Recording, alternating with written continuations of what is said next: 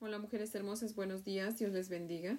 Bienvenidas a este devocional número 209 de mujeres delicadas y frágiles, en donde Dios nos irá transformando de ordinarias a virtuosas para su gloria. Amén. Así que bueno, mujeres hermosas, pues les invito a orar en esta mañana para que comencemos. Oremos. Padre nuestro que estás en el cielo, sentado en tu trono. Gracias Señor porque desde ahí nos miras, Padre. Gracias Señor porque siempre estás al pendiente de nosotros, Señor, y nos cuidas, nos proteges, nos das gozo, nos das alegría, Señor. Nos das consuelo, nos das paz, nos das todas las cosas que necesitamos, Señor. Oh Dios poderoso, te amamos porque eres un buen Padre, Señor. No hay otro como tú, Padre mío. Señor, en el nombre de nuestro Señor Jesucristo venimos ante tu presencia, agradecida, Señor, por todas tus bondades, por haber renovado tus misericordias un día más, Señor. Y pues como siempre, Señor, a pedirte que nos perdones por nuestros pecados. Señor, siempre si no es de una manera o de otra te fallamos, pero te pedimos que nos perdones, Señor. Por favor, escudriñanos y quita de nosotros lo que no te agrada, Señor. Por favor, pone en nosotros temor por ti, por tu palabra. Pone en nosotros amor por ti por tu palabra, Señor. Y pone en nosotros odio por el pecado, Señor. Ayúdanos a aborrecer la maldad como tú la aborreces, Señor. Por favor, Padre Bello, te ruego que te glorifiques en nuestras vidas y nos ayudes en este día a ser mejores personas de lo que fuimos ayer, Señor. Personas de fe, agradables a ti, Señor. Porque te lo pedimos en Cristo Jesús por sus méritos y para su gloria, oh Dios. Amén, Señor. Bueno, mujeres hermosas, si tienen su Biblia, les invito a que la abran conmigo en Éxodo, capítulo 20, y vamos a leer solamente los dos primeros versículos. Amén. Éxodo 20, 1 y 2 dice lo siguiente. Y habló Dios todas estas palabras diciendo, Yo soy Jehová tu Dios que te saqué de la tierra de Egipto, de casa de servidumbre. Amén. Y dice el comentario de Matthew Henry lo siguiente. Dios habla de muchas maneras a los hijos de los hombres, por la conciencia, por providencias, por su voz, a todas las cuales debemos atender cuidadosamente. Pero nunca habló en momento alguno como cuando dio los diez mandamientos. Dios había dado antes esta ley al hombre, estaba escrita en su corazón, pero el pecado la desfiguró tanto que fue necesario revivir el conocimiento de ella. La ley es espiritual y toma conocimiento de los pensamientos, deseos y disposiciones acerca del corazón. Su gran exigencia es el amor, sin el cual la obediencia externa es pura hipocresía.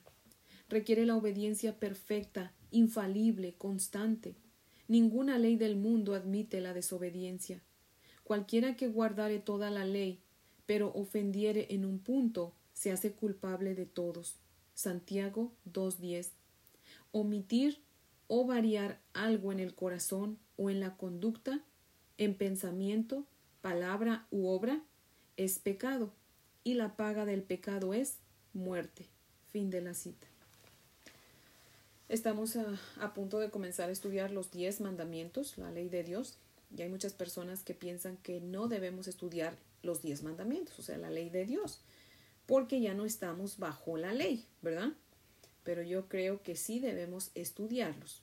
¿Por qué? Porque Dios es el mismo de ayer, de hoy y de siempre. Eso quiere decir que entonces su ley estuvo vigente, está vigente y se estará, estará siempre vigente, ¿verdad? Así que nosotros debemos, al estar vigente la palabra de Dios, al estar vigente su ley, nosotros tenemos que obedecerla. Para ser salvos, no, ya lo sabemos, ¿verdad? Sino porque somos salvos, ¿verdad? Y porque amamos al Señor, queremos obedecerlo, ¿verdad? Y miren que esta escritura que acabamos de leer en Éxodo no comienza diciendo, yo soy el Señor Dios. Dice, yo soy el Señor tu Dios. O sea, como que si Dios estaba diciéndole a Moisés y al pueblo de Israel, ¿verdad? Yo te hice. Por eso soy tu Dios y porque soy tu Dios te doy mis mandamientos, porque debes tener límites para que no te hagas daño. Dios nos pone límites por amor, igual que nosotros le ponemos límites a nuestros hijos porque los amamos. No queremos que se hagan daño, ¿verdad? Dice primero de Juan 5, verso 3. Este es el amor de Dios, que guardemos sus mandamientos y sus mandamientos no son gravosos. ¿Qué quiere decir eso? que sus, sus mandamientos, perdón, no son pesados, ¿verdad? Así que si nosotros realmente amamos al Señor, no se nos debe hacer pesado obedecer su ley. ¿Por qué? Porque para los que amamos a Dios no se nos hace pesado obedecerlo, ¿verdad? Así que mostramos nuestro amor a Dios como obedeciendo su palabra, ¿verdad? Tal vez usted diga, yo ya no estoy bajo la ley y yo no tengo que obedecerla porque ahora estoy bajo la gracia. Y es verdad, estamos bajo la gracia, ya no estamos bajo la ley. Pero nosotros experimentamos el amor de Dios cuando obedecemos sus mandamientos. Dios es nuestro fabricante, solamente Él sabe cómo estamos hechos, cómo funcionamos, y sus mandamientos pues constituyen su libro de instrucciones personal para cada uno de nosotros. Dice en la parte B del verso 2 que te saqué de la tierra de Egipto de casa de servidumbre. Los mandamientos de Dios son de vital importancia para nosotros, mujeres hermosas, no solo por quién es Dios nuestro Creador, sino porque de dónde nos sacó. Al igual que el pueblo de Israel, éramos esclavos del pecado en nuestro Egipto. Ni siquiera sabíamos pensar bien. Pensábamos que como pensábamos, pues era lo correcto, pero estábamos lejos de la verdad. Pero entonces nuestro Creador, Redentor y Libertador llegó a nuestro rescate y nos salvó, nos libertó de nuestras cargas, rompió nuestras cadenas y nos enseñó la verdad para que aprendiéramos a pensar. Mujeres hermosas, si realmente amamos a Dios, vamos a obedecer sus mandamientos. Amén. Y toda su palabra. ¿Por qué? Porque de esa manera mostramos que nosotros realmente amamos al Señor. Amén. Así que bueno, mujeres hermosas, para todos aquellos que piensan que no, que ya no estamos bajo la ley, es verdad, no estamos bajo la ley, pero la obedecemos por amor al Señor. Amén. Así que bueno, pues les invito a orar, mujeres hermosas, ese es el devocional de hoy, que espero que sea de gran bendición. Y pues oremos, mujeres hermosas. Bendito Señor Dios Todopoderoso. Aquí seguimos ante tu bella presencia, Señor, y, y gozándonos de tu palabra, Señor. Gracias, Padre Bello, porque nos has aclarado, Señor, nos recuerdas que tú eres el mismo de ayer, de hoy y de siempre, que tu palabra, Señor, está vigente todo el tiempo. Tu palabra no solamente está vigente, está viva y es eficaz, Señor, y transforma los corazones, Padre. Y por eso estamos aquí en tu presencia, Señor, porque queremos ser transformadas con tu palabra. Queremos que cada día, Señor, vayamos siendo diferentes para bien, ¿verdad? Queremos agradarte, Padre mío. Tú conoces el deseo de nuestro corazón, Señor. Tal vez entre nosotros podríamos engañarnos, pero a ti no te podemos engañar, Señor.